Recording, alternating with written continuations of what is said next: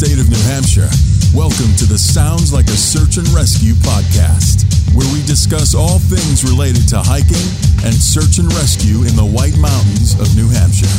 Here are your hosts, Mike and Stomp.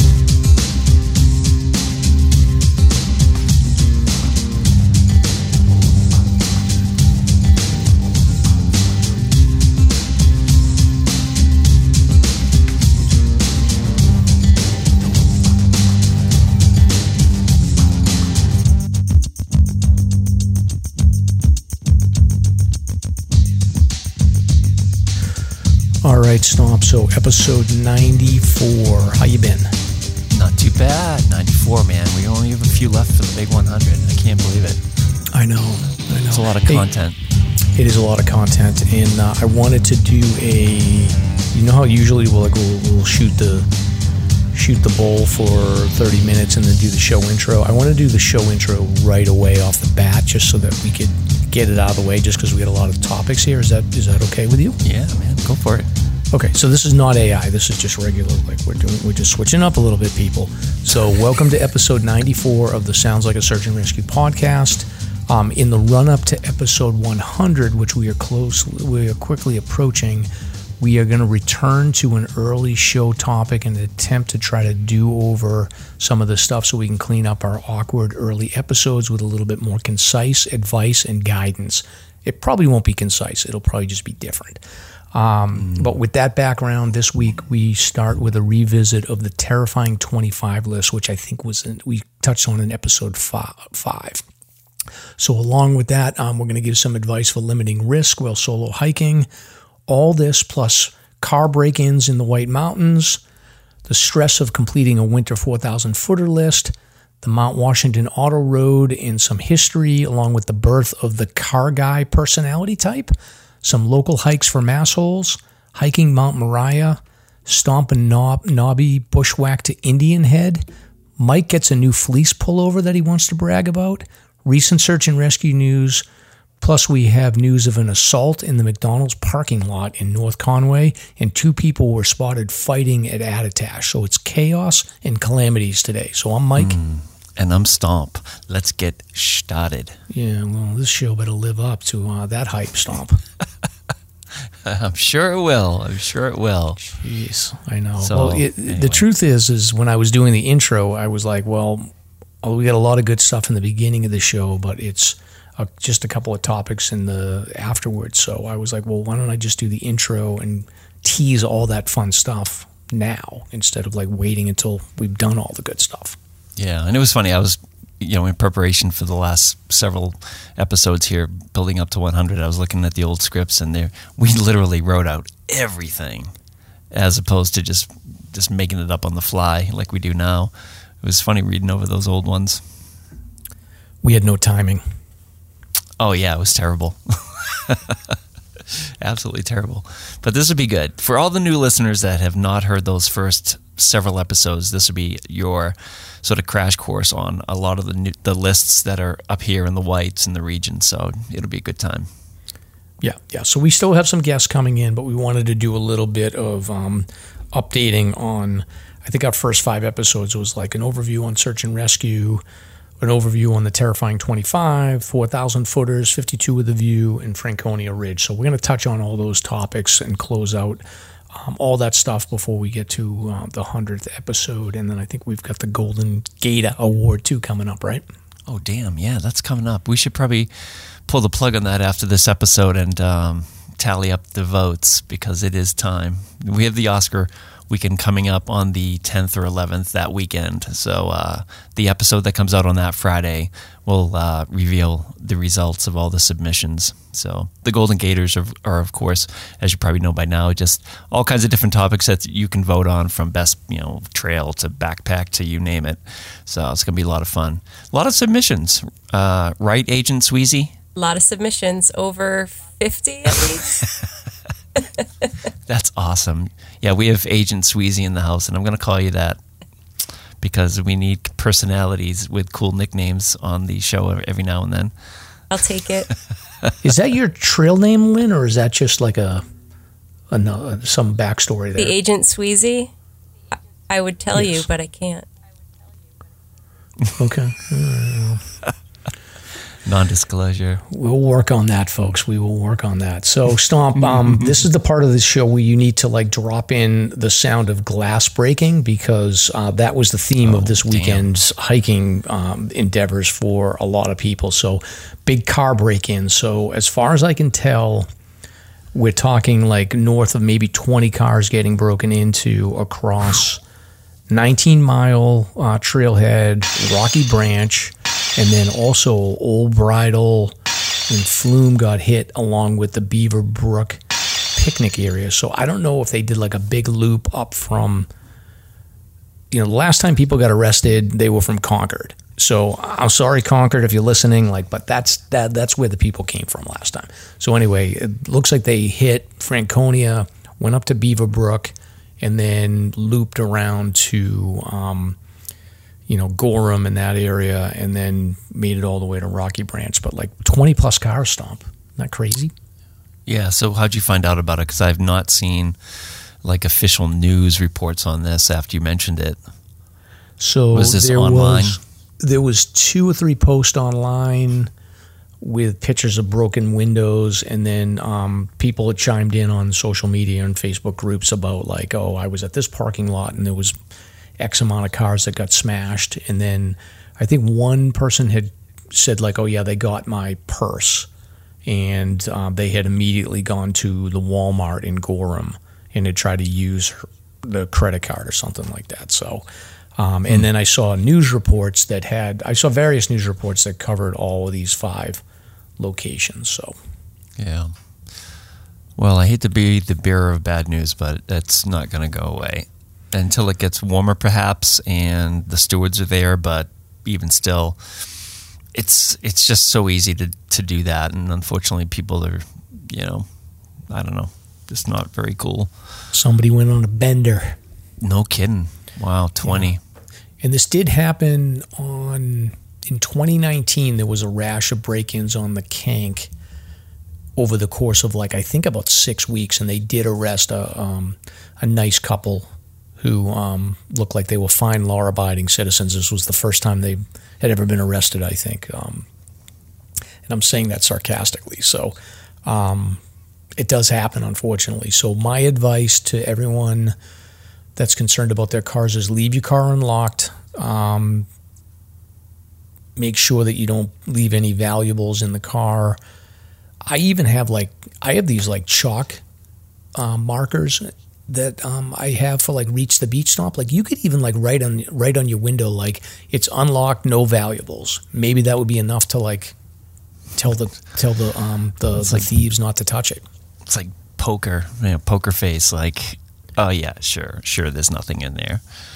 I don't know, Yeah, man. I mean, I don't think that. I don't know. That's weird. I, I have a problem with the uh, leave the car open too. I mean, just make it that much easier for somebody to actually steal your car. I don't know.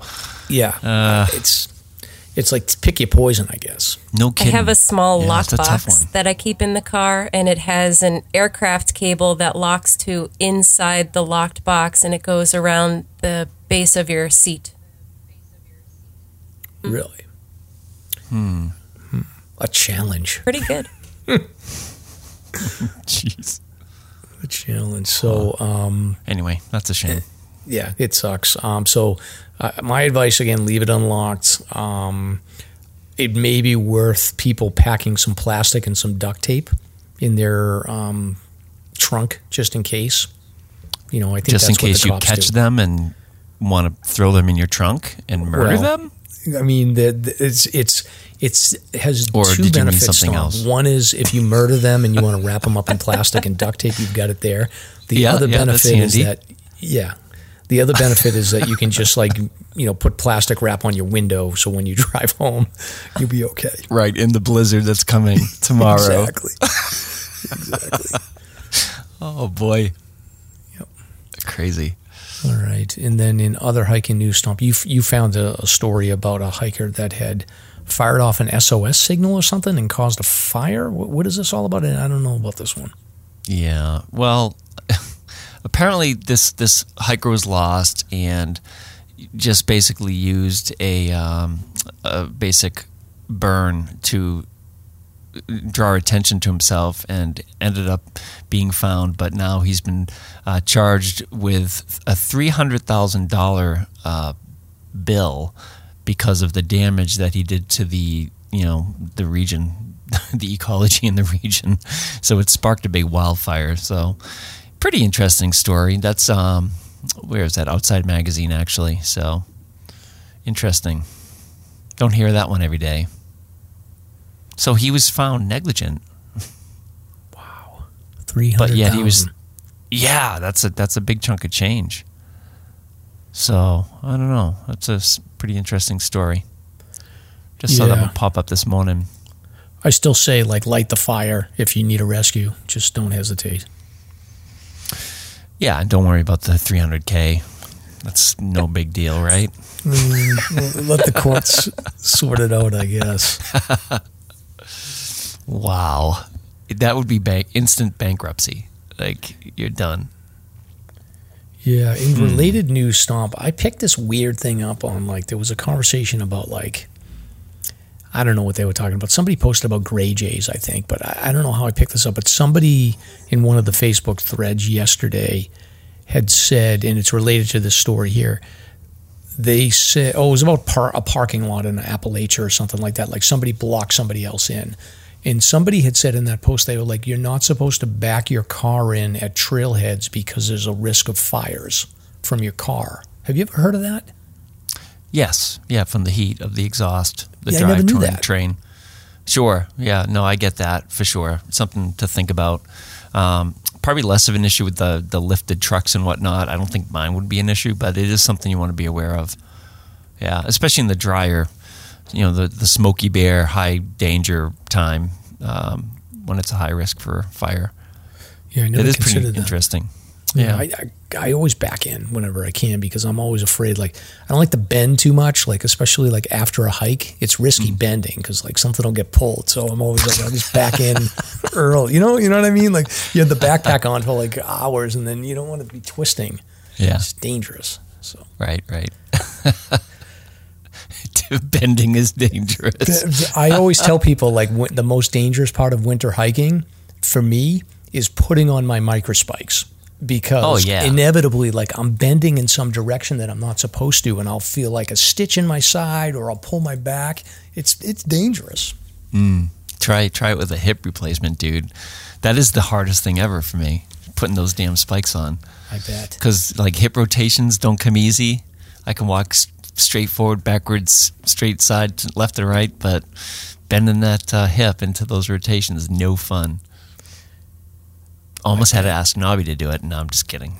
No, I didn't. I could do it. We'll have to find out what's going on in that hike. Um, so you guys, I'm stressing out about this winter 4,000 footer list here. So Running out of time. I'm like, originally I was like, I don't care. I'm not going to finish this winter. I'll just finish next winter. It's no big deal. And now I'm like, I got five trips left and I got eight peaks to do. And I have one, two, three, Five trips. four weekends to do it. Oh, No pressure. What do I well, can't you tie two of those trips together somehow? Or just bite the bullet? Not really. I mean, I guess I could. Like, I could. I could do two in a weekend. Like, I have Cabot, which is going to be a long ride. Hmm. Then I have Hale, which it could be a quick one because I could hit that from like Seven Dwarfs and just do it. So that's like a six mile hike. Yeah. Then I have Owl's Head, so that's going to be a long one. Then I have Cannon, which could be a quick one. And then I have Zealand Bonds. So hmm. That's interesting. Depends on how much time you have, but I would definitely tackle. I, it's conceivable to tackle Cabot. Um, that, that I may do that one this weekend. right, and then add Hale to that, or Cannon and Cabot. I mean, that's not too bad for a single day. I don't want to do two in one day. I may do like two days in a row. so, Well, there you go. Yeah, okay. So we'll see. Hmm. I mean, otherwise, you're going to have to listen to me complain about the winter 4,000 footer list for the next nine months. Oh, that's true. Yeah, I missed it by like one hike. Yes. Yeah. so, hmm. anyway, it's very stressful. Do what you Mrs. gotta Mike do. is not happy with me stressing out over this. Is it keeping you up at night? Well, because that's the other thing is I'm like, oh, honey, I don't want to be away from you, and I feel bad, and like, you know, the kids are away, and you're by yourself, and like, meanwhile, I'm like, I want to go hiking, and uh, so I gotta, I gotta balance it. I gotta balance it. Yeah. Huh. Yep. Good luck, kid. All right. Well, What do you Stay- want to wait? Wait, hold on. a minute. What do you want to be the last one? Do you have a preference for the last one? originally I was going to do Cannon because I was like, Stomp can meet me. It'll be a moment. Right. And, uh, and I'm always, I always say. Cannon because I'm like, well, you know, Mrs. Mike and the family, they can all join me. And it'll be so nice. And then like the day of, they're like, yeah, we're not going. I would do that. Well, keep me posted. I'm sure others would join you too. yeah, yeah. Keep it going, but um, I did hike this weekend, so we'll talk about that. And I know you got out there, but anyway, next, moving on to uh, moving on from my stress to your stress stomp. So you registered for the Mount Washington Road Race. I so You're waiting to hear back uh, from the lottery, right? Oh my God, yeah, I did. Yeah, and I told uh, I told my wife, and she was like, "It better just be you." And uh, that's that's because I signed her up without telling her a couple of years back. Can you imagine? she, doesn't, she doesn't even she doesn't even even run. I don't think she's run once in her life. Well, I Uh, remember the first so- time meeting you guys, and Mrs. Stomp was like, "You guys are the craziest. Like, what's wrong with you? You must have something wrong mentally for doing this." Yeah. Yeah, it's so funny. But uh, it was quite a process. I do not anticipate getting in because I think that they're trying to expand the accessibility of the race. Um, and the reason I say that is the I had to. It was like I was running for Congress um, as opposed to running a, a, a race because every question they asked was sort of intrusive almost like what's your income what's your education level what's your gender you know all this crazy stuff so i took the uh, I took the do not uh, prefer to I, I prefer not to answer approach on everything. So I don't think that's going to help, but you never know. I don't think this guy's going to get into the race. It's just so popular to begin with. I don't know, but fingers crossed. We'll see. Yeah, yeah, and typically that data that they collect, I mean, obviously they need to categorize you by gender, but um, I think the rest of that data is more just sort of like looking at the looking at the info Hmm. afterwards. Because people ask me that too about like, oh, applying for a job or whatever. And I think most of the time that's, you know, we'll do reporting, you know, every six months or every quarter or something to take a look at that info. But usually it's not. It doesn't really play into it when when you get the decision. But what would play into it is if somebody's listening and they happen to know the people that run the lottery, Well, that's it would I be really great if you could pick me and Stomp so that we could do a nice deep dive episode on it. So, Delta Dental, if you're listening, I pay you a lot of money every year. Let us in. Isn't it Andy Satchet and a few others? I I don't know. They're accessible people, but it would be curi- curious to get the inside uh, scoop on how it runs. But the last point on this, I'm a Clydesdale now, which is sort of ridiculous because when you and I were running it together during that, you know, the decade or two decade spurt, I was like 165. Now I'm a Clydesdale, which is for anybody that, that doesn't know, it's uh, 200 plus.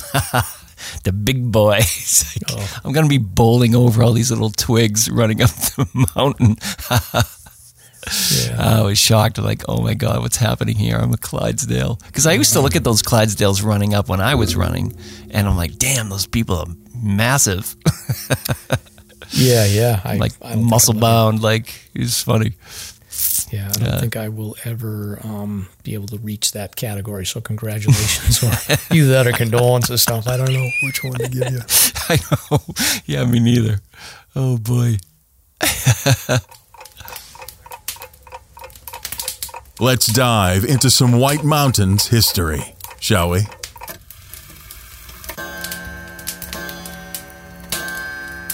I was doing some picking around the internet uh, based on the I had, so I'm registered as well, so we'll see what happens. So whoever this Okay. Andy guy is, if you're listening, like hook me up. But um, I started just di- digging around, and I was looking at the history of the auto road. So the first car that went up the auto road, so the auto road opened up in 1861, and it was basically horses and carriages and people walking up. And then uh, the first car to ascend the auto road was in 1899. I think we've talked about this before, but it was the so you hear the, the term Stanley Steamer, which um, I think may be like a vacuum now, but it was a car at the time. So back in the early 1900s there was these platform wars basically like there was steam powered engines and then there was um, internal combustion engines so mm-hmm. the first car to actually go up in 1899 was a stanley car manufacturer. They were out of watertown mass and they were a steam driven engine vehicle and stanley and his wife drove up um, the auto road and it became like it was national news. And that sort of kicked off the the whole car craze. So it was a big marketing ploy for them to show like okay well the stanley steamer is so strong and reliable that it can climb mount washington so as a part of marketing to get people into sort of car culture but you know four or five years later I think in 1902 was when Stanley actually became like a, a true auto automobile manufacturer. They they went from like custom orders to actually selling like more volume. And I think in 1904, if you go on, I got this link that I pulled off of Vimeo, but there's a a video of cars going up the auto road from 1904, and it's funny. I was trying to pick off where on the auto road they were filming from, and I couldn't really get anything. I think they were filming at one spot at the 4,000 foot mark, where right before you pop out of tree line and before you go up into the dirt road section. And then they are also filming at the end of the Great Gulf, where that very steep section where you turn away from the Great Gulf and you approach that last climb before you get to the flat section right below the summit. You know what I'm talking about, Stomp? Yeah, absolutely. Yep. Yeah, so that's where they were filming, and it was funny. They had to get out and push some of the cars up that steep section, mm-hmm. which was interesting. But wow. um, but what they ended up doing is like so. 1899, they the first car goes up with the steamers. By 1904, they had already like car guys had been invented. Like I don't, I'm not a car guy. Like you know what I mean by car guy? Like people that are into vehicles and like they're they like fixing cars and driving cars, and you see them in New Hampshire, like these Corvette groups that will drive like 20, 30 Corvettes at a time through the mountains. Mm-hmm. They they had these car rallies going. By 1905, they had this thing called Glidden Tours, which was funded by a millionaire, and he would basically get people from New York and Boston together, and then they would drive up in groups of like a hundred cars, and they would do a grand tour around the White Mountains. They would stop at Bretton Woods they would stop at um, Mount Washington. Some of the cars would climb up Mount Washington and then come back down. And then they mm-hmm. would go all the way around to like Boston, down to Connecticut, and then back to New York. So, and there was like hundreds of these cars. And there's a film from 1905 showing them driving up Mount Washington and then also showing them in Bretton Woods in front of the old hotels at Bretton Woods. Hmm. That's cool. It's pretty cool. Yeah. And then eventually the Stanley steamer engine was competing against the internal combustion engines. And it was a platform war, much like the VHS and beta wars when we were growing up. Right. You know, deciding what's going to come out. Is it going to be a steam powered engine or is it going to be an internal combustion engine? And pretty early on, it was, it was obvious that it took them t- over two hours to get the steam engine up to Mount Washington to the summit because they had to stop every I don't know, half hour or so to fill up water, and they missed one of the water springs, so mm-hmm. they had to like carry water up to get the car back up, and um, so it was it was it took them over two. So we ran the Mount Washington Road faster than they could drive the car up the first time they did it. wow, amazing. Yeah, yeah, which is interesting. So, but the Stanley Steamer Company they started realizing that the internal combustion engine was much more efficient, low cost, and had longer range. So what they started as a marketing campaign, basically being like, you know, if you want to if you want to risk an engine exploding on you and you dying, you can buy an internal combustion engine, but a Stanley steamer is what's safe. So mm-hmm. for like probably about 10, 15 years, they were able to survive because people were more concerned about safety than they were efficiency. But by 1924, the steam engine had completely lost to the mm-hmm. internal combustion engine, and that's when you saw Ford and all those other car manufacturers basically take over, and the Stanley steamer went into the bin of history. Wow. See ya, Stanley. Yep. So I put together a list of some other platform wars stomp that I thought you'd be interested in. So obviously VHS and beta. I think cable TV versus streaming services is one that we're living in right now. Mm-hmm. Then you've got eight track and cassette. You remember those? Yep. Then you have cassette and CD. And then you have AC versus DC current was another platform war that AC won out on. So I thought it was interesting. But Mount Washington, you know, going up there, put Stanley Steamer engines in the lead for a short period of time, but it didn't last. Well, you forgot um, DVD. I mean, DVD just literally disappeared. It's crazy. They're like on PlayStations. We have a, a, a S load of DVDs just rotten there because now everything's streaming. I mean, that happens so fast. It's crazy. Yeah. Yeah, things Yeah. change, technology changes. Um, I think it happens at a higher rate now, but back then it was Yeah. a little bit of a slower burn. But um, I found it fascinating that they went from, you know, a car going up in 1899 to a full marketing campaign around sort of car culture and, and sort of group rides and tours, and people coming in from New York up to New Hampshire. You know, they really marketed the freedom that an automobile gives you very quickly. Mm-hmm. Yeah. So, anyway, neat. so it's a little bit of history tidbit there. so next up, Stomp, you have somebody had sent in a correction that there's no R in Acadia. So I think that she's talking to you. Yeah, Sue Skelly. Thank you, Sue. Acadia. I guess I was saying it like that. Oh well. Was that you or me? It had to be you. That, I pronounced was everything me. correctly. Yeah, she she mentioned it and tagged me in the uh, the message. So, hey, I'm a Bostonian. Do better, Stomp. I park my car at the trailhead and get my windows smashed in. Yep. Yeah. Um, speaking of Massachusetts and Bostonians, I had posted a little something about like a local hiking area uh, close to my house, uh, Amesbury Trails Association, and then somebody I think had chimed in and had said to check out uh, Purgatory Chasms or Chasm Stop. Well, yeah, this is a listener, uh, Mandy Dandy Doo, who uh, mentioned Purgatory Chasm, and I did some research on it, and we have a link here for it. But it looks like a really nice hike in Mass, um, super dense woods and like gorge flumes and this and that. But it looks great. It looks like a really cool spot. It's a great spot. Yeah, I was checking it out. Yeah, and um, from what I could tell, there was some. There was a film. There was a movie film there, and um, it was based on you know that forest in Japan. That's the haunted forest where people go to. Um, Yeah. I guess just end their lives. I guess they used that as one of the locations for filming. Wow, pretty neat. Well, it, you're, like you look at the pictures, there's a, like a king's cave. It reminds me of Lynn Woods in a sense. There are uh, just these little boulder formations, Lover's Leap. Um, it's in Sutton, Massachusetts. So established in 1919. Hmm. Oh, Have you been cool. there, Lynn? It's I- I've been there uh, some years ago, but it's um, about forty-five minutes to an hour from from me. I think it's right near Worcester, if I'm not mistaken. I think so. Hmm. But Stomp, we're gonna need to.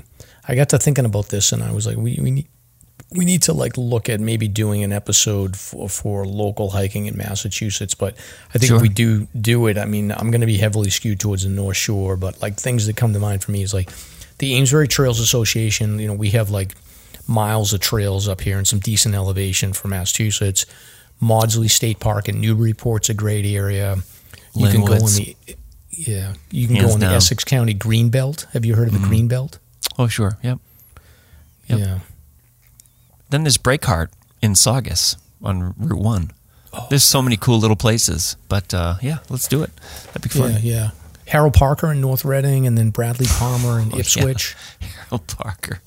Oh boy, some memories there. Oh no! Were you Ah, one of those people that into went parking in Harold Parker, or were you actually the hiking? Oh, let's just say I know people that uh, were hiding out from the law, Oh, staying really? there for an extended tenting session, shall we say? oh really? So, oh yeah, interesting, huh? Well, We're gonna have to The- talk about that the next hike we go on. But yeah, Harold Parker. I mean, that was my backyard because I, I grew The up in. North Reading, so Yeah, that's, sure.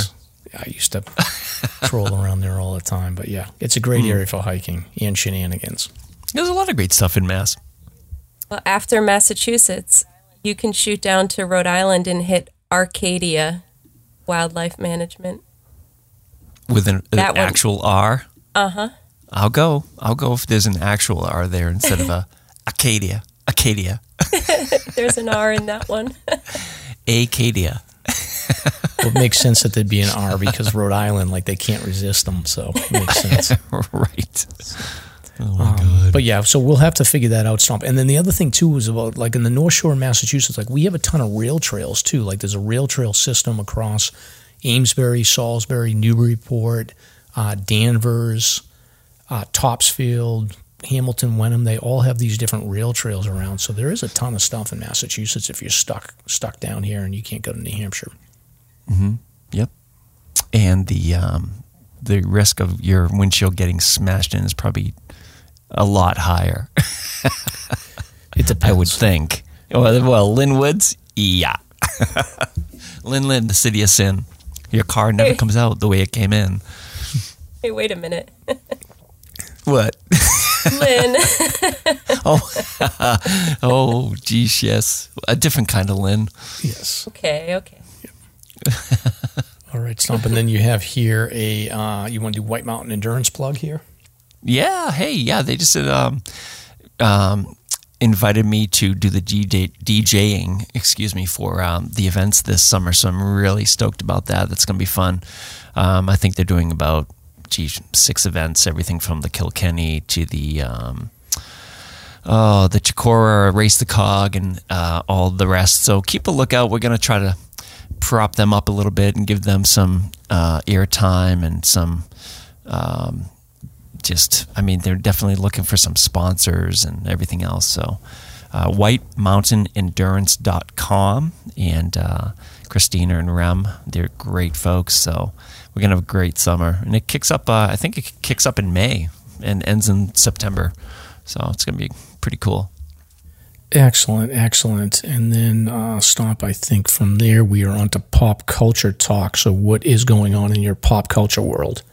Oh, mine. Oh, my goodness. Well, first of all, Steve, Reckless Steve, sent me um, a link saying uh, that he's trying to resell his MSCHF Red boots. And I did some research on them. And um, I guess this is a TikTok sensation. They're selling these boots for $1,400, like resale.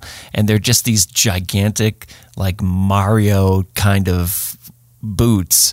And uh, Mike, that might actually work for you. Like these boots are pretty slick looking.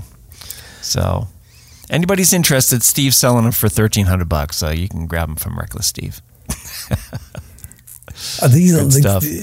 Uh, uh, I have questions, but I don't know if I want to get into. Oh, I'm going to wait till Steve. I know. comes. Like, I just want to know Yeah. how heavy they are. Like, what's the? I don't understand. But They look like they were digitally printed. If I were to guess, but who knows? You can do anything like that with those digital printers these days.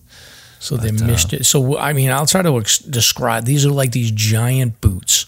Like Yeah. they would be like way Like too lit- big to. You can't really walk around with them that that efficiently, right? I don't know. Maybe we should, Lynn. Maybe we should get them as a uh, sponsor, and we'll get a free pair. We can try them out, test them on the hills. All right, I'm on it. We'll post this on the show notes and people can judge for themselves. But they're these giant red plastic looking boots. Yeah, they're super crazy. Yeah. River crossings. River crossings, Yeah, maybe. yeah, but I think you'd work. be weighed down.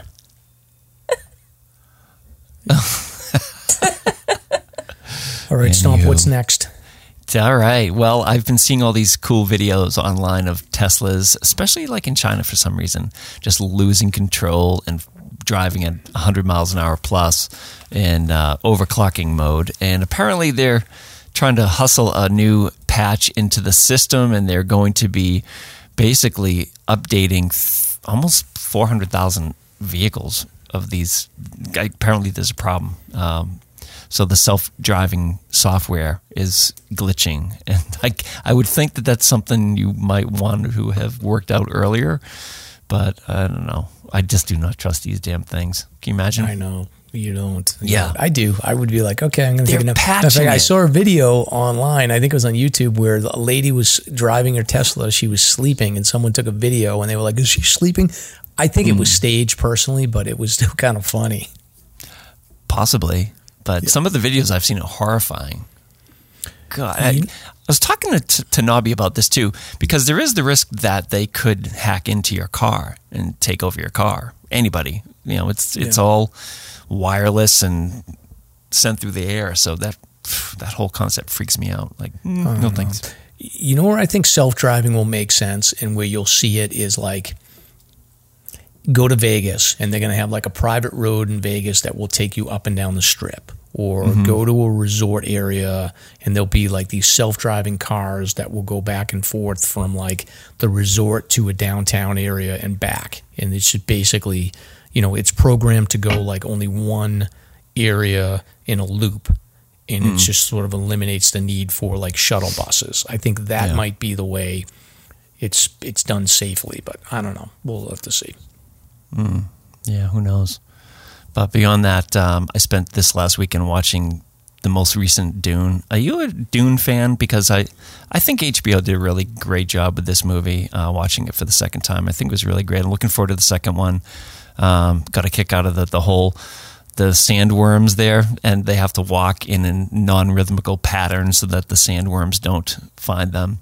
And uh, it was just a good good watch. Are you into those at all? It's more I did sci-fi. see.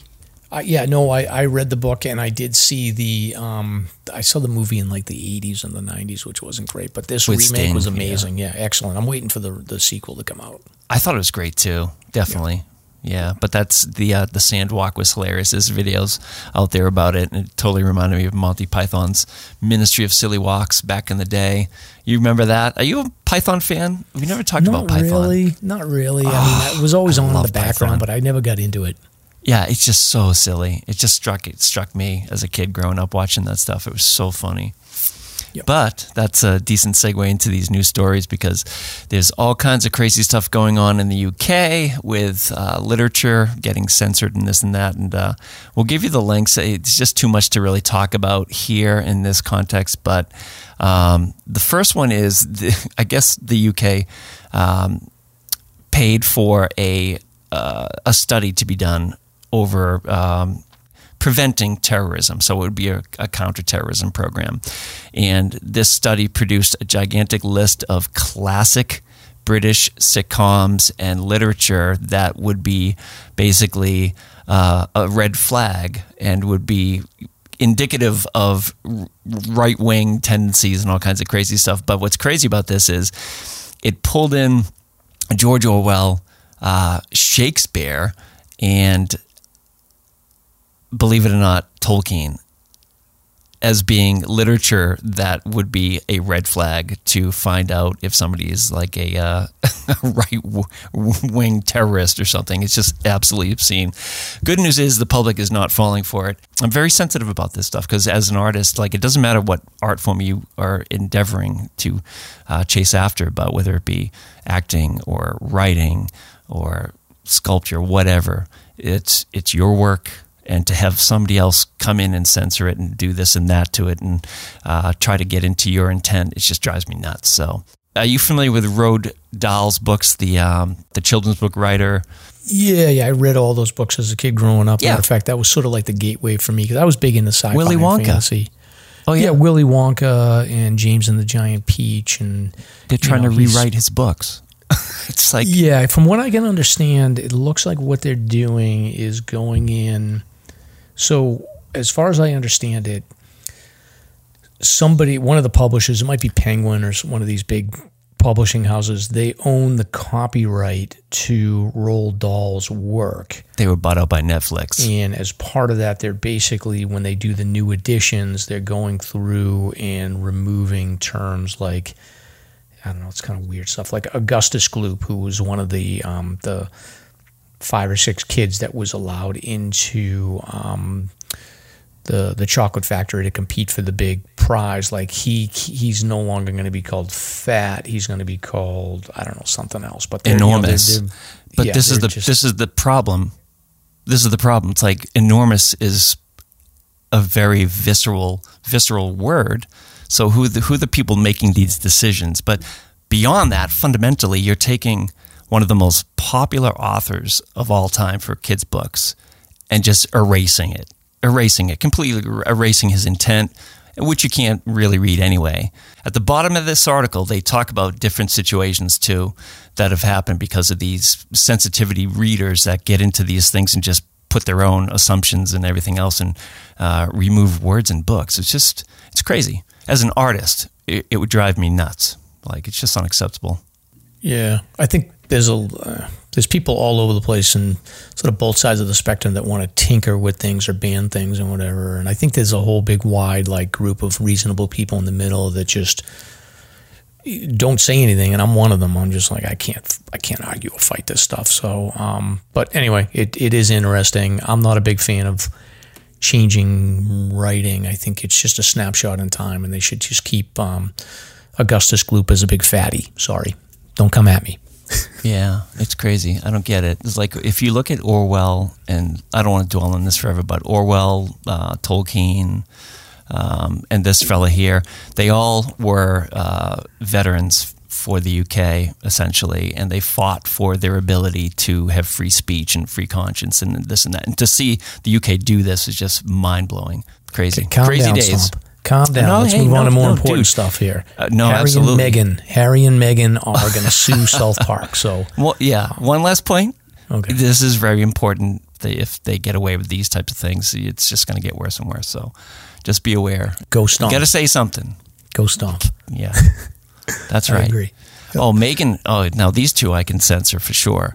But South Park did a new uh, episode on Megan and Harry, and they were talking about suing South Park, which would be ridiculous. I mean, they would never win a case like that. And now they're backtracking. So that was pretty interesting. So has anybody seen that? No. No. I watched it. It was it was brilliant, and it was it was right on the money because these two have been putting themselves out there. They just didn't like the heat. Yeah, I'll go like three years without watching South Park, and then like when I run out, when I hit the bottom, and I don't have anything else to watch, like I'll fall back on The Office or South Park, and I'll just binge them. So I'm sure I'll Yeah. get to it at some point. Right now, I'm I'm watching Carnival Row, which is a steampunk show on Amazon. Highly recommend. Yeah, that's with uh, Orlando. Speaking of Lord of the Correct. Rings, Correct. Yeah. Yeah. Very good. All right, Stomp. You want to do uh, sponsor? Yeah, we're going to start off with Vaucluse gear. Back sweat sucks in all types of weather and hikes. Not only is it uncomfortable, sweat is a risk factor causing your core temperature to fluctuate if it doesn't evaporate off your back. Check out Vaucluse's Cool Dry Backpack Airflow Frame, a backpack accessory that installs on your favorite pack, size 18 liters to 65 liters, and creates an airflow gap between you and your pack. Whether you're in hot or cold temps, even if you have a pack with a curved frame, the Cool Dry frame is a real game changer when it comes to airflow. Visit VaucluseGear.com to order a Cool Dry frame today. And uh, Agent Sweezy, can you give us a little plug for this? Because you have some news for us, don't you? Uh, for the Vaucluse gear, I the frame, I absolutely love it. Um, I've used it on every hike I've been on for probably two months now. Works Yeah. fantastically. Yeah, but aren't you um, an ambassador? Oh yeah, absolutely. So I guess what Yeah. maybe not new news, but uh, yeah, I did release that I'm an ambassador with Vaucluse gear, and um, you know have a a code to share if anyone would like. But well, what is it? the code is Lyn L Y N. Cool. That's wicked cool. Yeah, you could save twenty bucks, and it just um, allows some air to hit your back while you're hiking, so that you're not sweating too much. Regulates. It's nice. Mm, that's awesome. Uh, and Bryce is a great guy too. I, I wish him the best. Um, so hey, you can get your stickers moving on uh, at Ski Fanatics right here in Campton, New Hampshire, uh, exit 28, or at Spinners Pizza Pala in uh, Andover, which is off of Dascomb Road. Um, and you can also advertise with Slasher Podcast. We have a whole bunch of different programs and um, rates for anybody interested in getting your product or podcast or whatever, whatever you're doing out there. Let us know and we'll uh, set you up. Um, coffee donations, we have several, and I can't I can't believe the uh, the level of donations that have been going on here. Um, they're going through the roof, which is super cool. Um, Jennifer Rooks donated nine, Dave five, um, and he had mentioned that he's recovering from a hamstring injury, but in the meantime, he's uh, listening to the podcast. I guess he's binging. Bob and Jen donated ten coffees. Dave had donated seven, and wow. he had some. He had some. Yeah, this is crazy. Uh, like.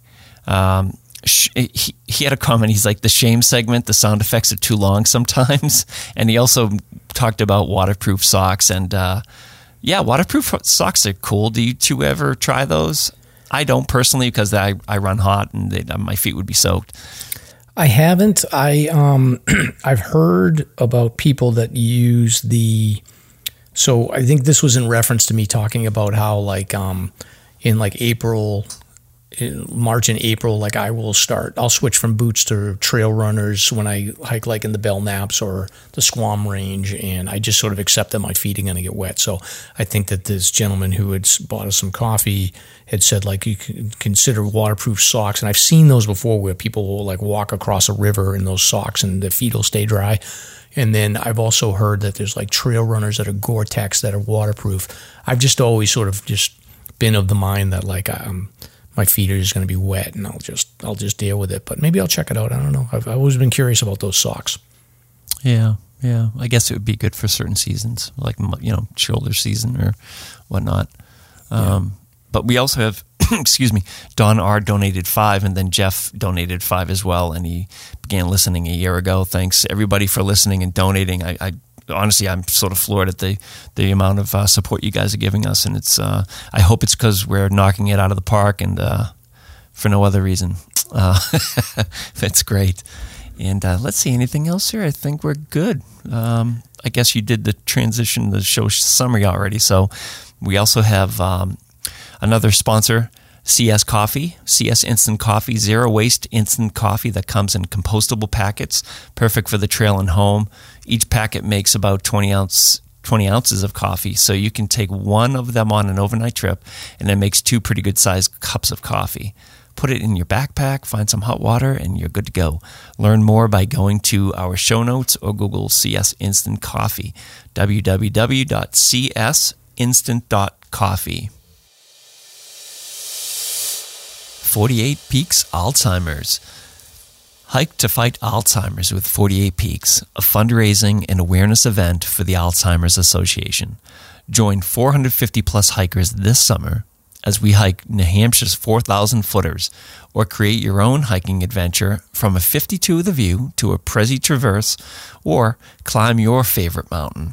Together, we will paint the mountains purple and raise vital funding to advance the care, support, and research efforts of the Alzheimer's Association visit alz.org right slash 48 peaks. That's A-L-Z dot O-R-G right slash the numbers 4 8 peaks to learn more.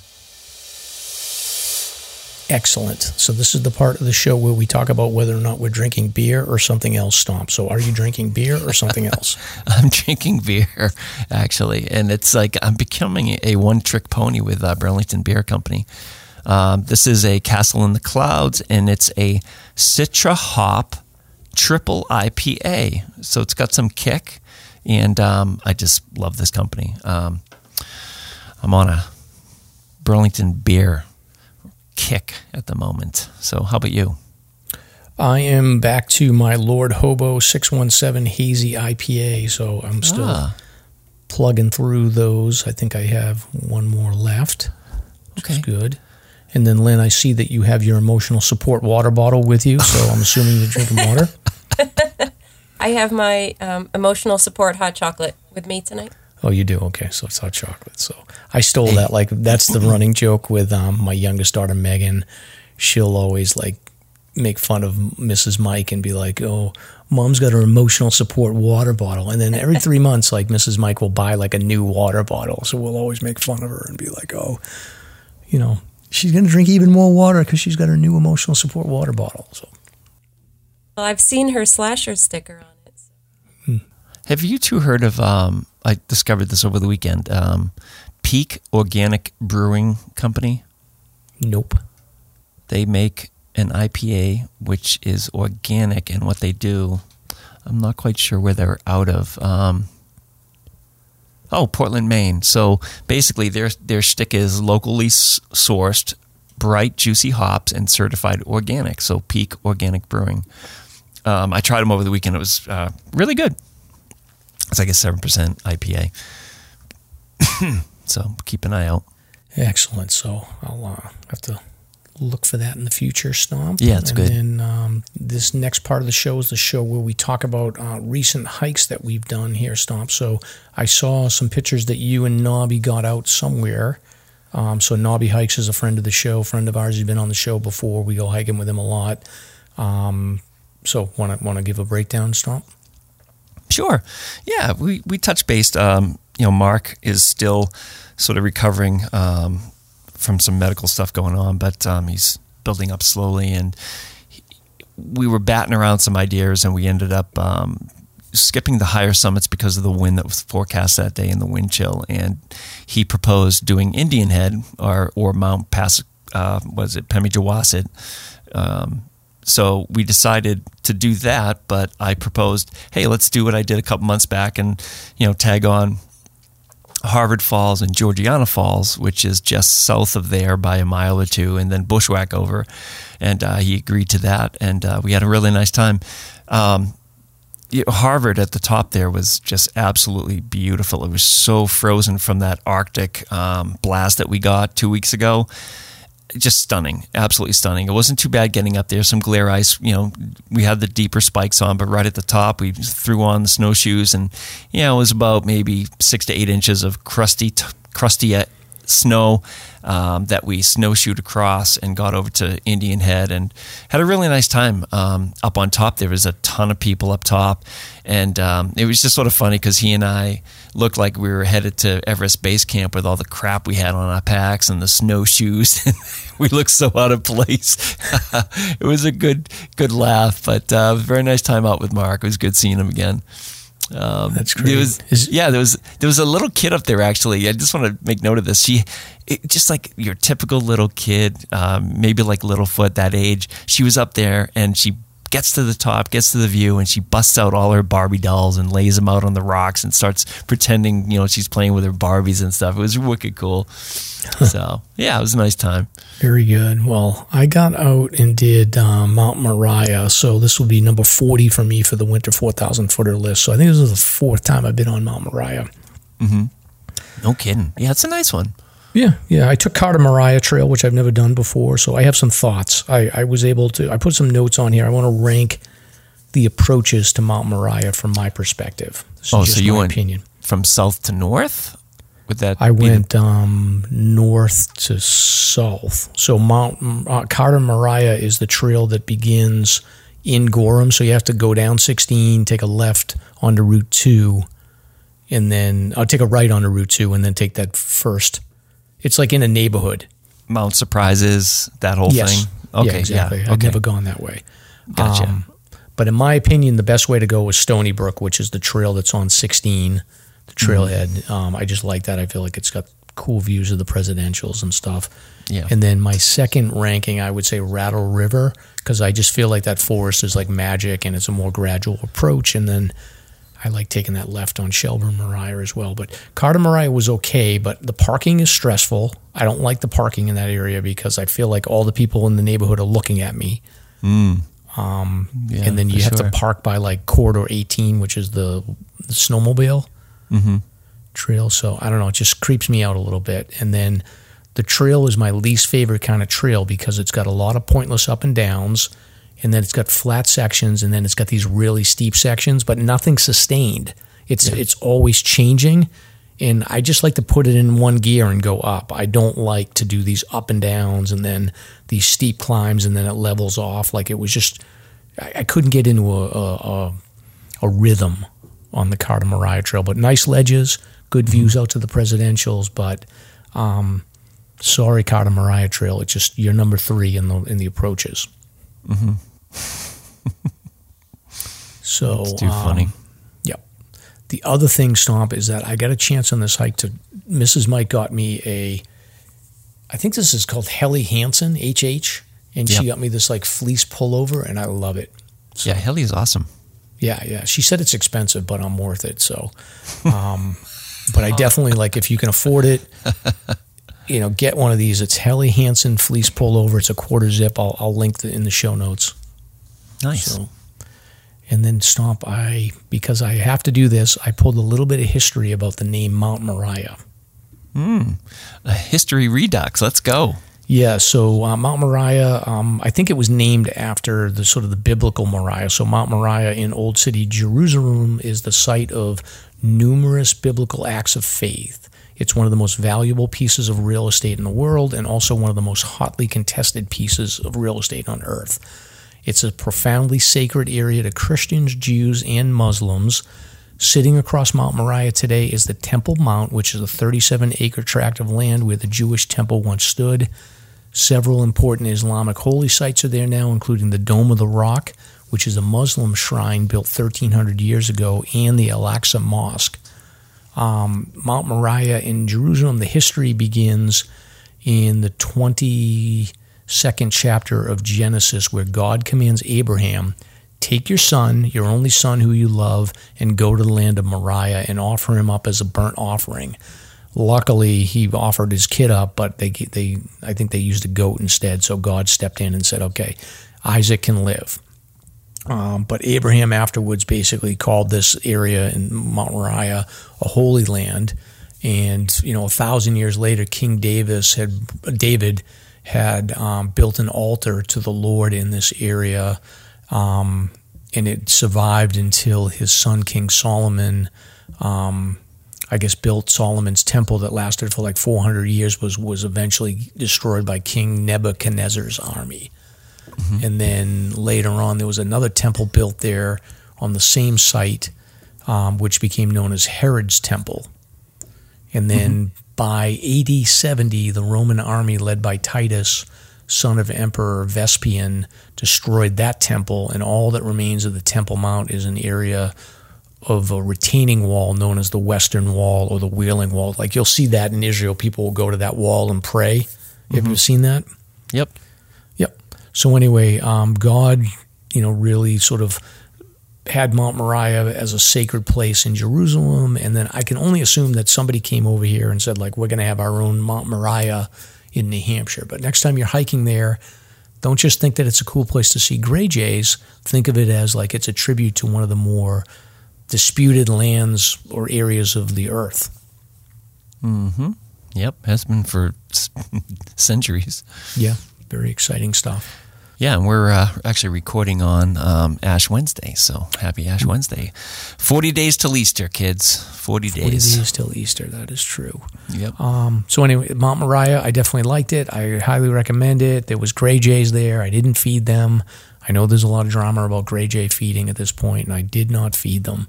Um, so anyway, you been hiking anywhere, Lynn, lately? Uh, last weekend, or well, I guess midweek, I did Mount Major with uh, my pal Eric. And that was a good hike. I'd never, well, actually, I hiked the Belknaps in the past, but it was so long ago that I don't remember what I did or, you know, I wasn't tracking anything. So, yeah, that was a great hike. Pretty reasonable all around. Did you get over Was to it Straightback, or did you just do major? You know, um, we didn't even get started until mid afternoon at a meeting. So, yeah, we just did major. We didn't end up going over to Straightback. So we did a sunset and came down with headlamps. Nice. So the hike was sweet, huh? Hike was great. Yeah. No, sweet. Oh my god! Come on, I'm trying to drop a pun here. I'm Can you drop a shame on that? hey, how's uh, how's he doing? By the way, I, I I heard he was injured, right? Is he doing Yeah. better? Yeah, he said he's doing a little bit better. He's hobbling a little bit, but um, you know, maybe following doctor's orders. So little by little, I think he's getting better. Yeah. Yeah. Oh, that's great. Yep. Social media's missing him. He's got to get out there and start crushing it again. Full I know steam. it's big energy. Yep.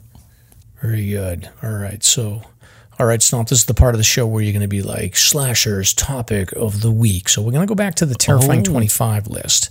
Hey, we get, we have notables. Oh, sorry, sorry, sorry, Stomp. Yeah, that's I fine. always We forget gotta- that. Yeah, that's okay. So, uh, notable listener hike of the week. So you can tag uh, Slasher on your adventure to be considered for Slasher's hike of the week. Uh, no guarantees you'll be plugged, but we generally do our best. This week's pretty pretty modest. So we have uh, Naomi. Uh, uh, please excuse my spelling on this, but Naomi Ophomnia. She was splitboarding and then hiked Pierce. This is a neat story. And actually, uh, Eric is part of this story as well. So, Christine Pa- Pagnatiello hiked Moose with uh, George, and apparently it was George's first winter hike above treeline. And what do you know? He popped the uh, the old ring on Christine, so they got engaged up on Moose. And uh, Eric Todd Sweet actually happened to just be coming along at the time. That's a really nice story. S.E. Casson did a winter Tecumseh. Keegs 1614 did Liberty on a Bluebird Day. The pictures are awesome. Uh, Dave Shits in the Woods. I don't know what that means. Uh, did Shaw, Black Snout, and Big Ball. And uh, then he tagged us again for a second one, which was uh, Pliny Mountain. Full Strength Coffee was out there uh, apparently with Dave Shits in the Woods and uh, did Shaw, Black Snout, and Big Ball as well. I don't know if they were together or or not, but I think they might Wait, have been. full strength coffee and Dave shits in the woods are friends? I would assume so because the itinerary is, is exactly the same. So I'm making an assumption. I got to hang out with these guys. I mean, I've met full strength. I don't. I don't know who Dave is. I got to meet these guys. well, he's going to be off trail. You have to look for him when you're At the beginning of the hike, yeah. right. So uh, Eric Baudry, uh, Mr. and Mrs. Baudry, I think, crushed Elephant's Head. And my God, this is this is the other one that kills me. So it's Mike. We know that Mike Lad- Ladavaya, Ladavaya, Ladavaya, Ladavaya. I don't know. Uh, please send me a message and show me how to pronounce that. And uh, he did Cube for 24 out of the 52 of the view, which is a great segue. Take it away, Mike. Is a great segue to the terrifying 25 list. Is that what we're doing? Oh, damn it. It could have been a nice one, but oh well. Put the shame drop in there. Quietly and not for a long duration. Classic. Should have seen Mike's face. Yeah, I was horrified. What? We're doing the terrifying 25. Would you expect anything less from Stomp? Oh my God. Pay attention, Stomp. Pay attention. All right. So the Terrifying 25. So just a uh, quick overview. We covered this in episode five. So we're not going to get into like crazy amount of detail, but I wanted to just get people to start thinking about this list because I think May, June, July, August, September, those are the months where you can really focus on this list. And I think for me personally, I out of everything I've done for list, I love the Terrifying 25. I think that um, it really intimately really gets you into all of the sort of nooks and crannies of the northern presidentials and the Great Gulf area for sure. And then it also takes you to some really cool other places. So a little bit of the background on the list origin here. We talked about this on show five, but um, Trish Herr and her daughters. So this goes back to probably, I don't know how old these kids are now. They're probably like late teens, early 20s at this point. But basically, Trish had been involved in hiking, very similar to what we see with this little little girl, Littlefoot, who's out there hiking a lot. Trish was doing the same thing with her daughter, so they did the 4,000 footer list at a pretty young age. I don't know how old they were, maybe six or eight or something like that. So they completed that. Trish was looking for something else to keep the kids engaged. They liked hiking, so they came up with a list where they looked through the 28th um, version of the White Mountain um, guide and they looked based on trail descriptions, elevation, and information on the guide. They came up with a list of I think it's about 34 trails. And um, what they decided to do was call these the Terrifying 25. So the 34 trails, basically, there's the goal is you have to hike 25 of the 40 of the 34 trails. 20 of them are required trails that you have to hike, and then you can hike any five of the 14 elective trails, all right, in order to qualify for the list. So this list is what we call a redlining or trace, whatever you want to call it, um, a redline or trace list. And what that basically means is that you have to hike the entirety of the trail from the beginning trail point to the end trail point um, in order to qualify for completing this list. Um, and again, the goal is you hike 20 of the required trails, five of the 14 elective trails, and then you can submit for a patch. Um, so typically, this list is um, pretty much like the focus of this one is in better weather. They don't want um, the list is for fun, so they don't recommend dogs. They recommend you avoid a lot of these trails in the winter because they're not safe. There's no designations for fastest known times. There's no designation for being the oldest or the youngest or the person that does it backwards or anything like that. They just want this list to be fun. They don't want any sort of competitiveness around it. So, um, Lynn, Stomp. Anything else I'm missing when I give an overview here? Nope. So far, so good. Better than my uh, introduction. Yeah, yeah, yeah. We'll do the 52 with a view next week. So, okay. Um, so anyway, the um, there is a website called the Terrifying 25 list that you can go to. Um, an overview of the trails. Basically, there's like 11 of the 20 required trails are in and around the presidentials. The remainders are split out across like there's the Tri Pyramids, there's the North and South Slide, there's Morgan and Percival, which is a 52 with a view hike as well. So if you're doing that, you get two for two for one. Table Rock, which is up north. Carter Ledge Trail, which is on Chocorua. You've got the Bald Face Loop. You've got the Flume Slide, and then you've got a trail which I think is one of the most unique trails in the White Mountains, which is called the Ice Gulch, which I'll talk about later. Uh, but yeah, it's a it's a great list. In Stomp, I can kind of go down the summary of all the trails here, and like I said, I've completed probably I don't know. There's probably three or four trails that I haven't been on, but for the most part, I've been to. I've been on all of them. Lynn, have you done any of these trails, or I think the only T25 I have is Blueberry Ledges. Okay, yeah, that's up on uh, up on Whiteface. So Hmm. Yeah, I've done like 11 of the primaries and nine of the electives. okay, so Stomp, maybe you should finish this list um, over the summer. Hmm. I don't know. My, my focus is really on those those 500s, those 500 stinkers. I'm still working on that thing. But uh, yeah, if I have time, I'll bag a couple. Very good, very good. Well, um, just going through. So I already talked about the the ones that are not related to the presidentials. Going through the presidentials one. So there's the Caps Ridge Trail, which is Super um, cool. Yeah, if I remember that one. Where is Caps Ridge? Stomp, I'm trying to remember. That's the one that uh, goes up Mount Jefferson, right? Correct. Yep. Okay. Got it. And then Castle Trail is the one that I'm thinking about. So that goes off the northern section of Mount Jefferson and ends on Route 2. And that's the one that's got like the three different, like little castle peaks that you can take awesome pictures of the castle ravine in, right?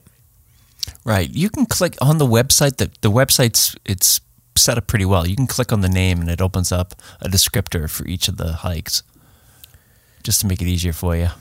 Yeah, yeah, I'll do that next time. And then, um, then moving into the King Ravine area, there you've got Chemin des Dames, which is a spur trail that goes off of Airline. So basically, like when you when you take Airline or Valley Way up to the Madison Spring Hut, if you just sort of go over to your right, you'll see like there's a little um, trail junction there that takes you to Chemin des Dames and you can go right down into King Ravine and connect with um, another trail, which is the subway, they call it. Um, So you can go down into that particular area there, and then that connects to either you can go up King Ravine or you can go up the Great Gully Trail on either side of King Ravine. Right. All very steep and challenging terrain for sure. No Very question about it. challenging. Yeah. And I would say like King Ravine and Great Gully, they basically go up either side of King Ravine. And I would say King Ravine is more wide open rock slab like Huntington Ravine, whereas I think Great Gully Trail is more sort of enclosed, almost like the Sphinx Trail, but a little bit more like open ledge to it. But it's more like enclosed, I think, as you go up the side of the head wall. Yeah, yeah. Um, in the winter, it's a popular skiing uh, gully that skiers will climb up and ski down. Uh, but in the summer, you're right; it's very bouldery and, and somewhat enclosed. Yeah, yeah. And then as you approach that, like I said, like there's this subway section, which is essentially when you come down Chemin des Dames and then you connect onto um, this subway section. Um, it's just basically, um, you know, it's like bouldering and caves and stuff. So it's a little bit confusing, but it's it's fun. It's a fun fun hike for sure. Subway's awesome too. Um, even if you're not going all the way up, uh, say King Ravine, up to the higher altitudes, it's great for kids if you walk in those few miles to explore Subway. It's just a massive boulder cave with tunnels, and you can see snow in the, the midsummer. A super cool time for younger hikers, and uh, fairly accessible. Not too much elevation. Yeah, and I don't know what the rules are, Stomp, but I have seen more than once. I've been down in that um, King Ravine area, and you'll see people tenting on top of those big boulders. And Oh, like it looks tiny when you like look at them down from like the head wall, but then when you get down in there, it's like the boulders are enormous, and they look like little tiny ants on top of it. Yeah, that's interesting. Huh. Yeah. Wow. Yeah. So then, um, I guess that's there's a lot of stuff going on in King Ravine, Castle Ravine. Uh, on the other side, you've got the um, you've got Madison Gulf Trail. So if you go into the Great Gulf Trail, you that's part of the that's one of the um, the hikes. So you've got Madison Gulf, then you've got um, Six Husbands, which sort of brings you up towards Jefferson.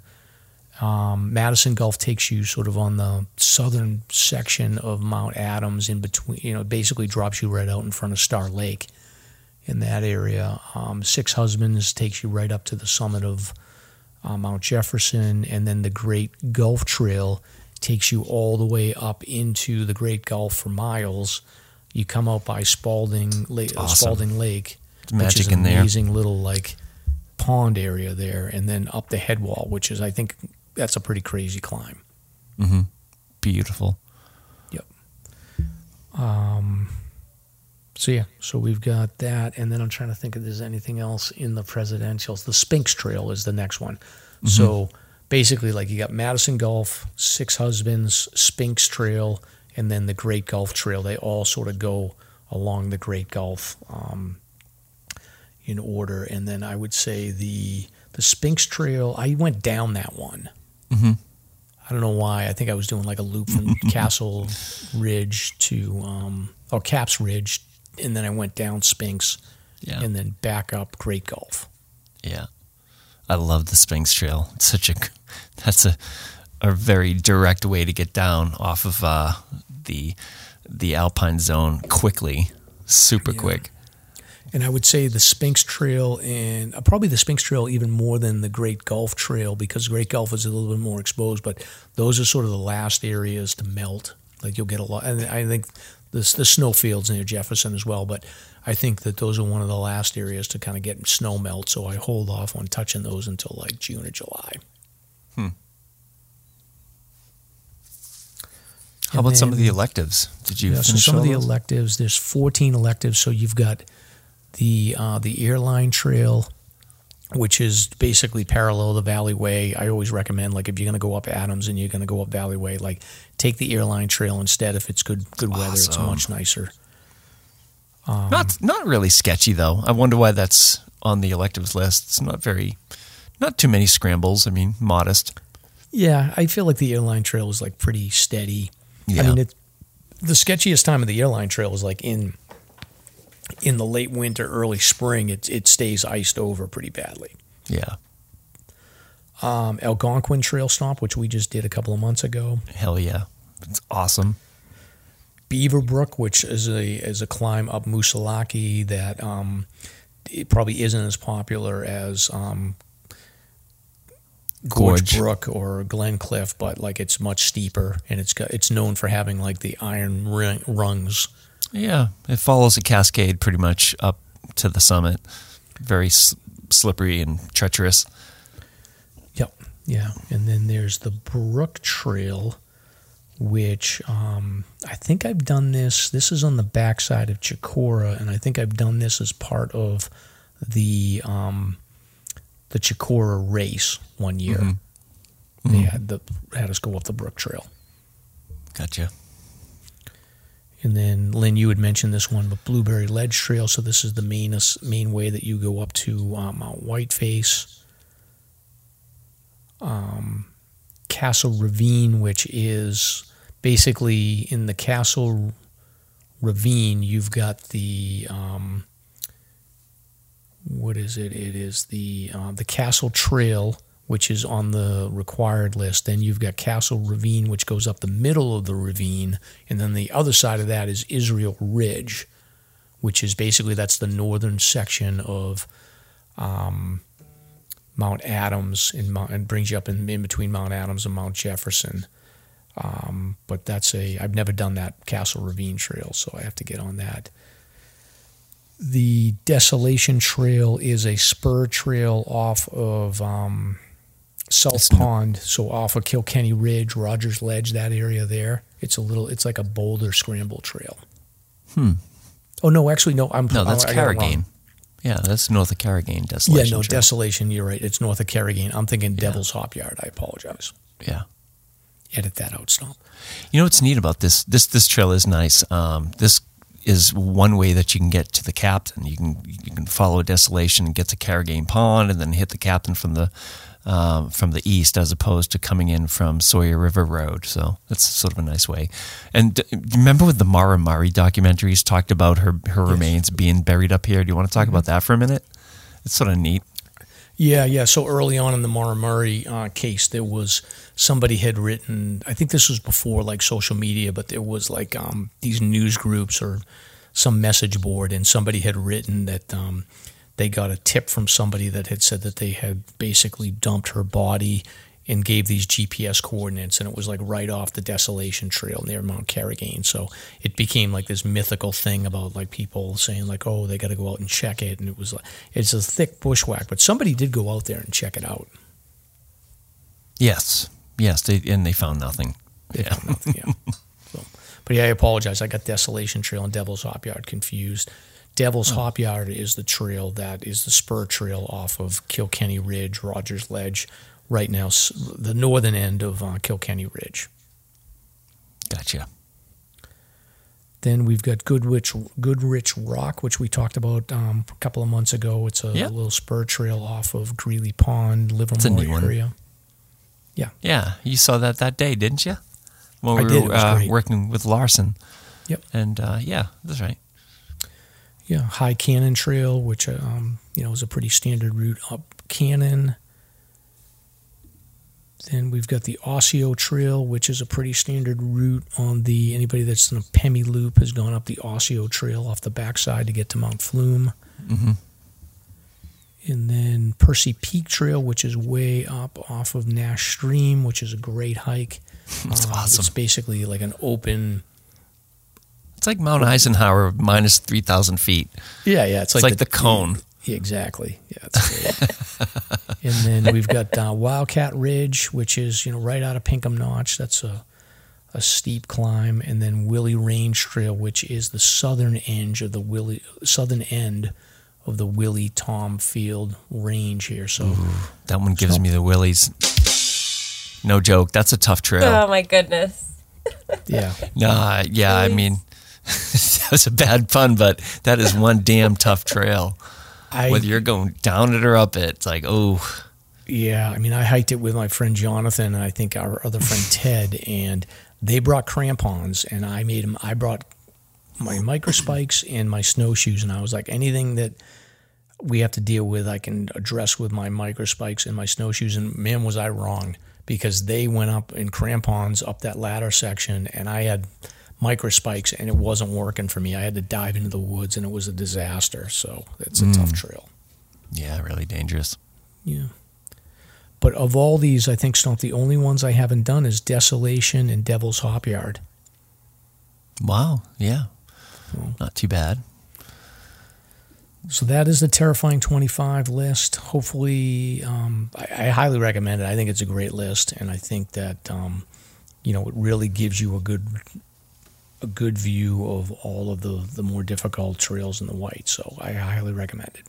Yeah. Did you touch upon the tri pyramids? Just a little bit. I mean, we've talked Yeah. about them before. Sure, those are epic. Yeah. Yeah. Super Two cool. very different slides too. oh, absolutely. Yeah, one's mostly granite and super steep, and the other one is eh, fairly steep but granular. Scree field, kind of Gravelly. like slippy. Yeah. Treacherous this time of the year, the southern. Yeah, no doubt. Um, and then Stomp, I was just looking back on episode five. We had talked a little bit about limiting risks when you were solo hiking. I know we've talked about this a bunch, but uh, we talked a little bit about making sure that you look for weather reports. I know we've kind of gone through that before with the weather reports around like higher summit forecast, National Weather Service, weather on your phone.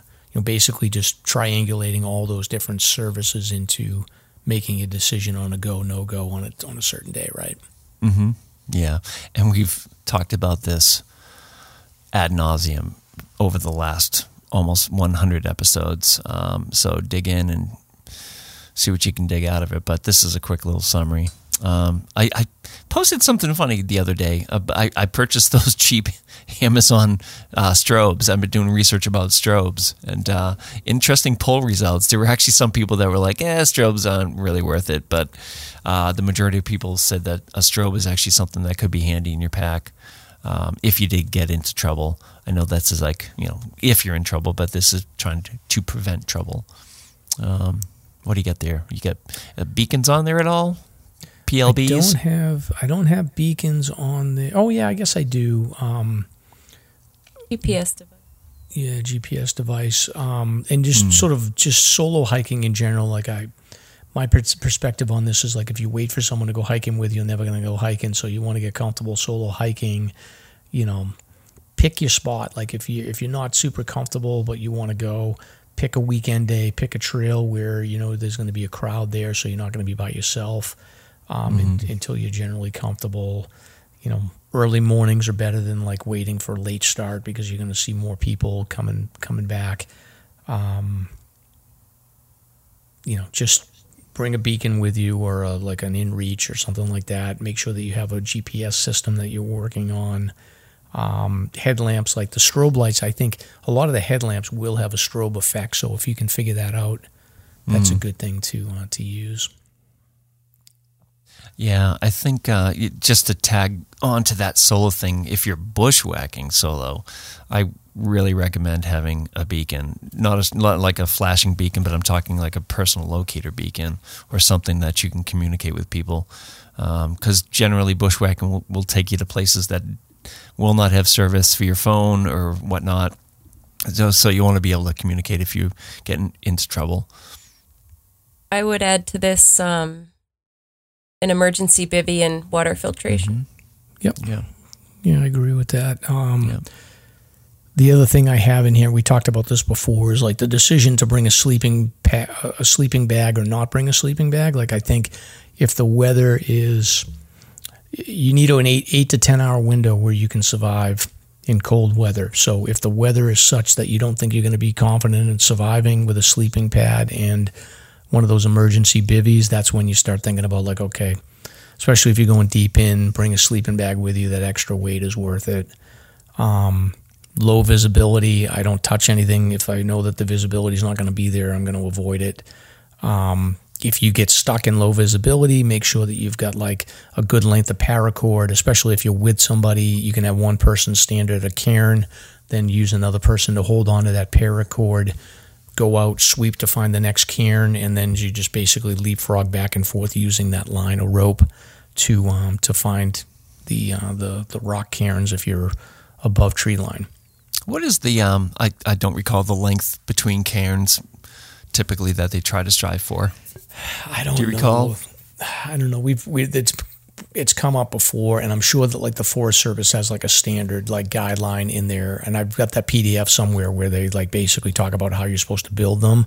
Mm. I would just make sure that you have like a 50 or 100 foot length of rope, or maybe two pieces of, of paracord that you can tie together if you need the distance. So Yeah. Um, the other thing is marker flags. If you've got low visibility, you'll see guides sometimes that use these marker flags. Like if you see them out there, don't touch them. Uh, but don't be shy about using them either if you think you're going to be in a low visibility day. Mm-hmm. Yeah. But that's it. Not much has changed in our advice since episode five, Stomp, I guess. Well, there we go. And this uh, segment was brought to you by Sweet Beginnings Daycare.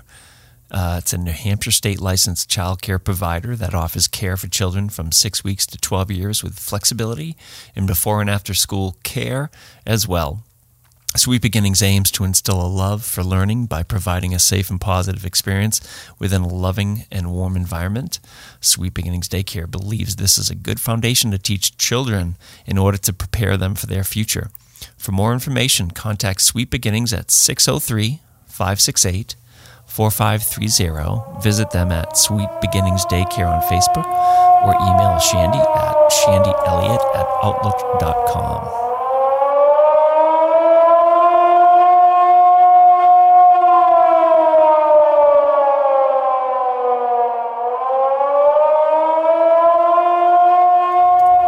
Very good, Stomp. So are we ready to move on to um, this next segment, which is search and rescue news? Yeah, let's do it. We finally have some news out, out of New Hampshire. We do. Amazing. Yeah. We do. Thank you. Thank you, Lost Hiker in New Hampshire. All right. Well, it's just sticking international here. So, uh, the first story we have here is authorities in Switzerland announced the identity of a male whose remains were found near the Corbassier Glacier in Valais, Switzerland in September 2022. And I have no idea if I pronounced those correctly, but I'm going to fake it till I make it. Um, Shamin de Dam. Yes, the gentleman who was 32 when he went missing in 1974 had actually been reported missing from the Grand Combin area in the Pennine Alps on December 31st of that year. His identity was validated with help from the British police in February of 2021. And I guess his name was not released, but they did want to sort of clarify that um, you know, the remains that were found at the scene suggested that it could be a man who had been reported missing since December 31st, 1974.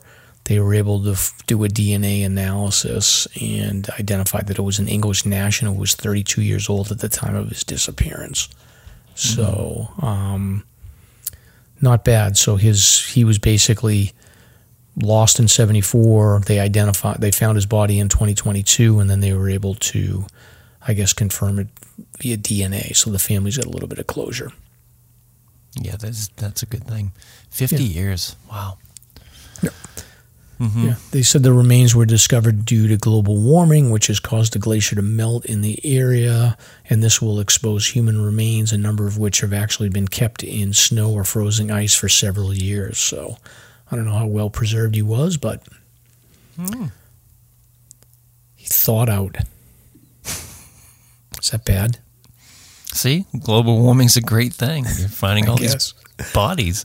Yes. Yeah. um, well, speaking of finding bodies, they still have not found. Um, Julian Sands. yeah, yeah, but I guess this this news article on AOL. So the body of a 62 year old hiker was found on a snowy and ice covered mountain more than a month after he went missing. Bob Gregory's body was found on Mount Islip on February 18th. His family said. Uh, his body was about 300 feet from the summit, according to the Los Angeles Sheriff's Department. Yeah. Um, they said the So- cause of death has not been determined. Yeah, this is in the range where Baldy is. Okay. Yeah. Got it. So uh, Yeah. they had last heard from him on January 13th, and they said he was an avid hiker and had posted a trail map to the peak on a hiking app before disappearing. They had been searching for him, but dealing with dangerous winter conditions as they searched for. At the same time, they were searching for missing Hollywood actor Julian Sands on Mount Baldy. So Sands went missing on January 13th, and he has not been found yet. And they've That's a had shame. n- yeah, they've had numerous issues here. So, 75 year old man from Los Angeles got separated from his group and went missing on Mount Baldy on January 22nd. He was found two days later. Two additional hikers died after sliding on ice on Mount Baldy. So, strong winds and snow conditions have made it extremely dangerous for hiking in that area. And they said "Ice Islip is about 55 miles northeast of downtown Los Angeles. I'm assuming Baldy is close by. Mm-hmm. Yeah. Sounds like a dangerous place. It's amazing. It's like right on the outskirts of LA, too. Yes. Yeah. Wow. It is. It is. Um, So moving on to local news here, Stomp. I got to put a plug in for this guy. I just got on this group. Sure. It's it's a Facebook group. It's called Nick News, Yep. and this guy's great.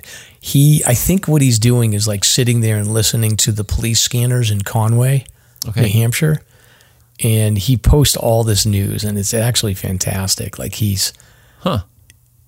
yeah, like this guy fell at um, McKellar's Sweet Shop.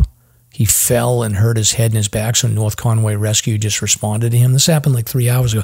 I don't have to listen to the scanners in North Conway because this guy is listening for me. But he posted like some guy got into a um, he got into like an issue with Cumberland Farms there because the Bitcoin machine wasn't working. So he was like freaking out and causing a scene. So the police had to go there and tell him to calm down. He reports on fights. There was a fight at McDonald's in North Conway, and then there was another fight at Attitash Ski Resort. So Nick News, I'll put a link in the show notes. This guy's fantastic. So he's giving us like news tips. Oh yeah! Oh my god! This this is a gold mine. Yeah, that, no, that's great. He's he just reported today that a lady a ran into the gate at Bear um, Bear Notch Road on, on a snowmobile. Oh, geez. That's got to be fun. Yeah, and then people are like that happens all the time. I'm like, I, Of course it does. Where do you, where else do you get that quality content? Yeah, exactly. All right.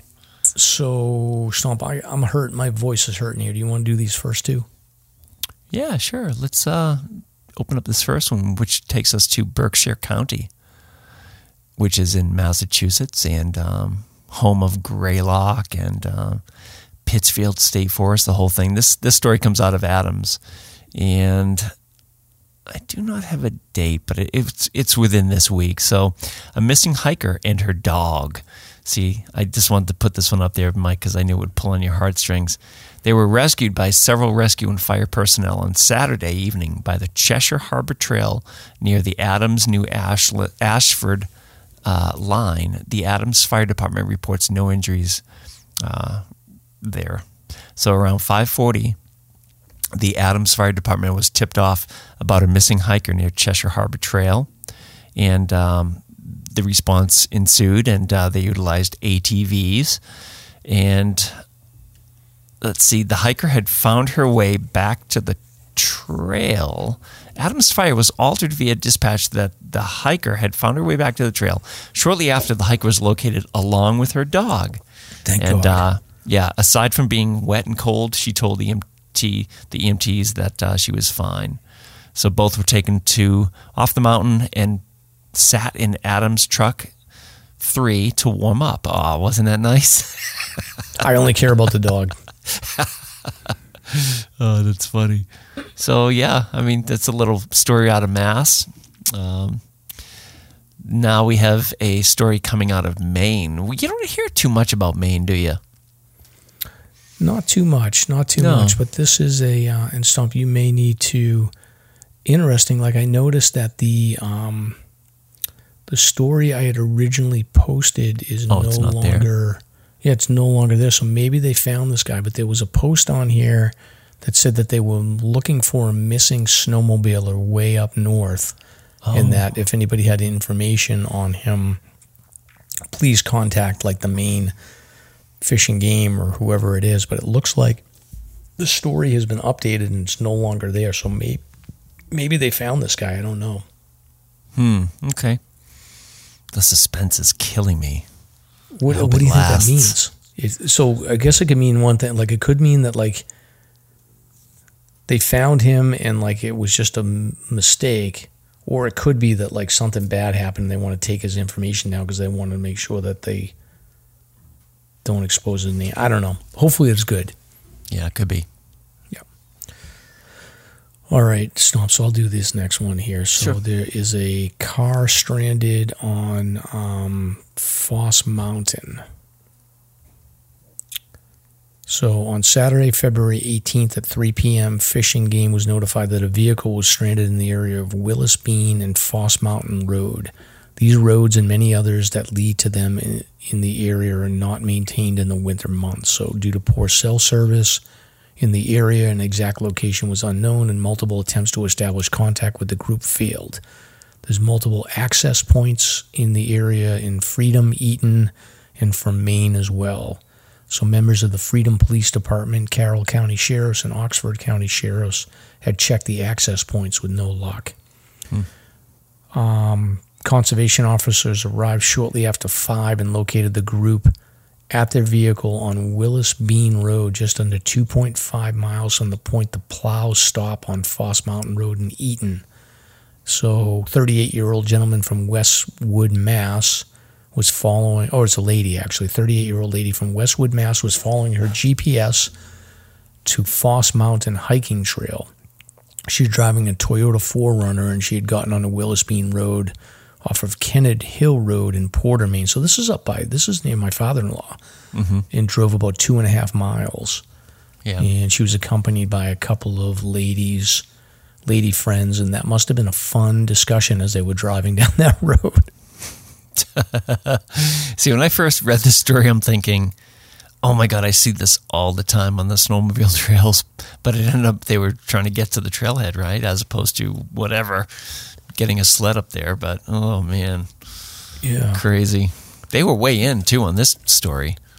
then went two and a half miles in. Yeah, that's that's a hell of a drag out to try to try to get your car out. Yeah, yeah. I wonder at what point does the like one friend that has like sort of the the the radar to say something's wrong? Like at what point does she say like, "Hey, something's wrong"? Right. uh, when you see snow that's ungroomed, maybe. Yes, could be. Oh man. Could be. I mean, Oh, me well. and Mrs. Me and Mrs. Mike, we went to we went to go check on her father's house, and um, it wasn't plowed down there, so it's not like. I mean, there's not a ton of snow, but there's enough where you would be like something's wrong here. Yeah. Yeah. Hmm. Tough one. Well, well, I'm glad all's well that ends well. So the next one is an actual hiking story stomp. So we've got a missing hiker on Mount Isolation. So Coming on off Sunday. February, tw- yeah, this is the first one I think of the month. On Sunday, February 20th, shortly before 9:30, Fish and Game was notified that a hiker had gotten off trail in the area of Mount Isolation. 59-year-old hiker from Londonderry. Um, she was starting her hike with a friend around 9:30 a.m. So the call came in at 9:30 p.m. So 9:30 a.m. her hiking partner turned around and this hiker continued on alone. She summited Mount Isolation around 3 p.m. and lost the trail on her way down. She was able to call for help. So I think isolation gets tricky because you got to find that engine hill bushwhack, and then if you don't find that, mm-hmm. and you don't have GPS to get back onto that lower section of Rocky Branch, then it gets it's you lost. Mm-hmm.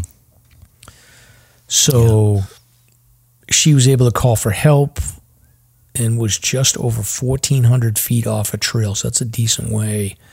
Um, surprised. She's lucky she had cell connection out there too. Uh, contact with the hiker was lost, and while conservation officers were hiking in to locate her, she was able to regain the trail and begin hiking down. So 9:30 at night. I mean, it's dark. She's looking around for the trail, so they were able to basically meet her on the trail just before 1 a.m. and hike back out to the trailhead. Um, two fifteen. So this lady started at nine thirty in the morning and finished. I'm gonna do math here. All right, so nine o'clock. That's twelve. then I do three gets me to twelve, and then two, so that's five. So that's seventeen hours stomp. Oh my god. Oh, it's not uncommon. It happens. Yeah. So, and the hiker was well prepared for the conditions, and ding ding, she had a, a current hike safe card. There you go. So not Good bad. work. Yeah. Yep. And then stomp. I think what we need to do is I'm going to do like a all-encompassing summary of the snowmobile accidents that have gone through the press releases and just total them up for us because we've missed a lot. But this this last one is a snowmobile crash in Lincoln. And I'll let you sort of talk through this. It's a basically like a 50 year old guy from Salem, New Hampshire, was seriously injured on a crash, but um, was near like Flume Gorge Visitors Center parking lot. Yeah, I, I posted this one because that's where Nobby and I were, and I could not get over the shape of the trails. I mean, if if there was any coverage over the dirt and the mud, it was just pure ice. So I can't believe people were actually out snowmobiling on this terrain. It's so dangerous. Um, so on February 18th, uh, Fish and Game was notified of a snowmobile crash uh, in the Franconia Notch State Park on the bike path. And again, when you come out of Indian Head, uh, Mount Pemigewasset, you get on to the bike path, and that's where it dumps down to Flume Gorge. And again, it was like pure ice, and sleds just do not work on ice. Um, so that becomes Corridor 11, uh, which goes north all the way to you know Gorham and Berlin. Thomas Cornell, 53 of Salem, New Hampshire, was seriously injured in a single machine crash while operating a snowmobile with a group of family members. The crash occurred approximately half a mile north of Flume Gorge Visitors Center parking lot, not very far up. It's even before the um uh, Liberty Flume um, trailhead. So, extremely poor trail conditions are considered to be contributing factors to the crash.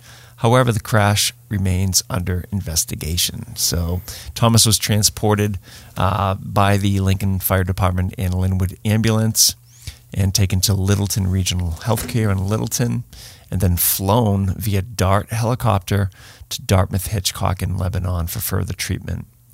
And um, then it, it ends by saying that uh, the conservation officers would like to take the time to caution snowmobilers that trail conditions in most of New Hampshire are poor at this time, and I would add closed. And many trail systems, oh, there it is, closed, and ones that are still open should be used with caution. And that's about the change, which is a miracle. Um, we have massive, massive snow coming, so hopefully we'll be open for another month or so, which is crazy. A week ago, we just wrote off the whole sled system, and now tomorrow we're getting hammered, so it's a good Yeah. thing.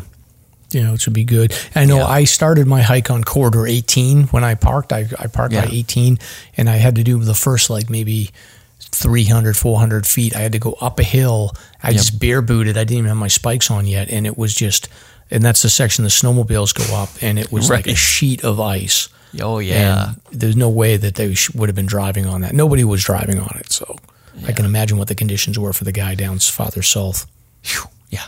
Yeah. Really rough. So that's it. Very good. All right. So this is a wrap stomp. Anything else, Lynn? Anything else we miss? Nope, I don't think so. Look forward to the next few uh, episodes leading up to the big 100. Very good. So we are out. Adios. Thank you for listening. If you enjoyed the show, you can subscribe on Apple Podcasts, Spotify, Podbean, YouTube, or wherever you listen to podcasts. If you want to learn more about the topics covered in today's show, please check out the show notes and safety information at slasrpodcast.com. That's S L A S R podcast.com. You can also follow the show on Facebook and Instagram. We hope you'll join us next week for another great show. Until then, on behalf of Mike and Stomp, Get out there and crush some mega peaks. Now covered in scratches, blisters, and bug bites, Chris Staff wanted to complete his most challenging day hike ever. Fish and game officers say the hiker from Florida activated an emergency beacon yesterday morning. He was hiking along the Appalachian Trail when the weather started to get worse. Officials say the snow was piled up to three feet in some spots, and there was a wind chill of minus one degree. And there's three words that describe this race. Do we all know what they are? Oh, Lieutenant James Kneeland, New Hampshire Fish and Game. Lieutenant, thanks for being with us today. Thanks for having me. What are some of the most common mistakes you see people make when they're heading out on the trails to hike here in New Hampshire? It seems to me the most common is being unprepared. I think if they just simply visited uh, hikesafe.com and got a list of the 10 essential items and had those in their packs, they probably would have no need to ever call us at all.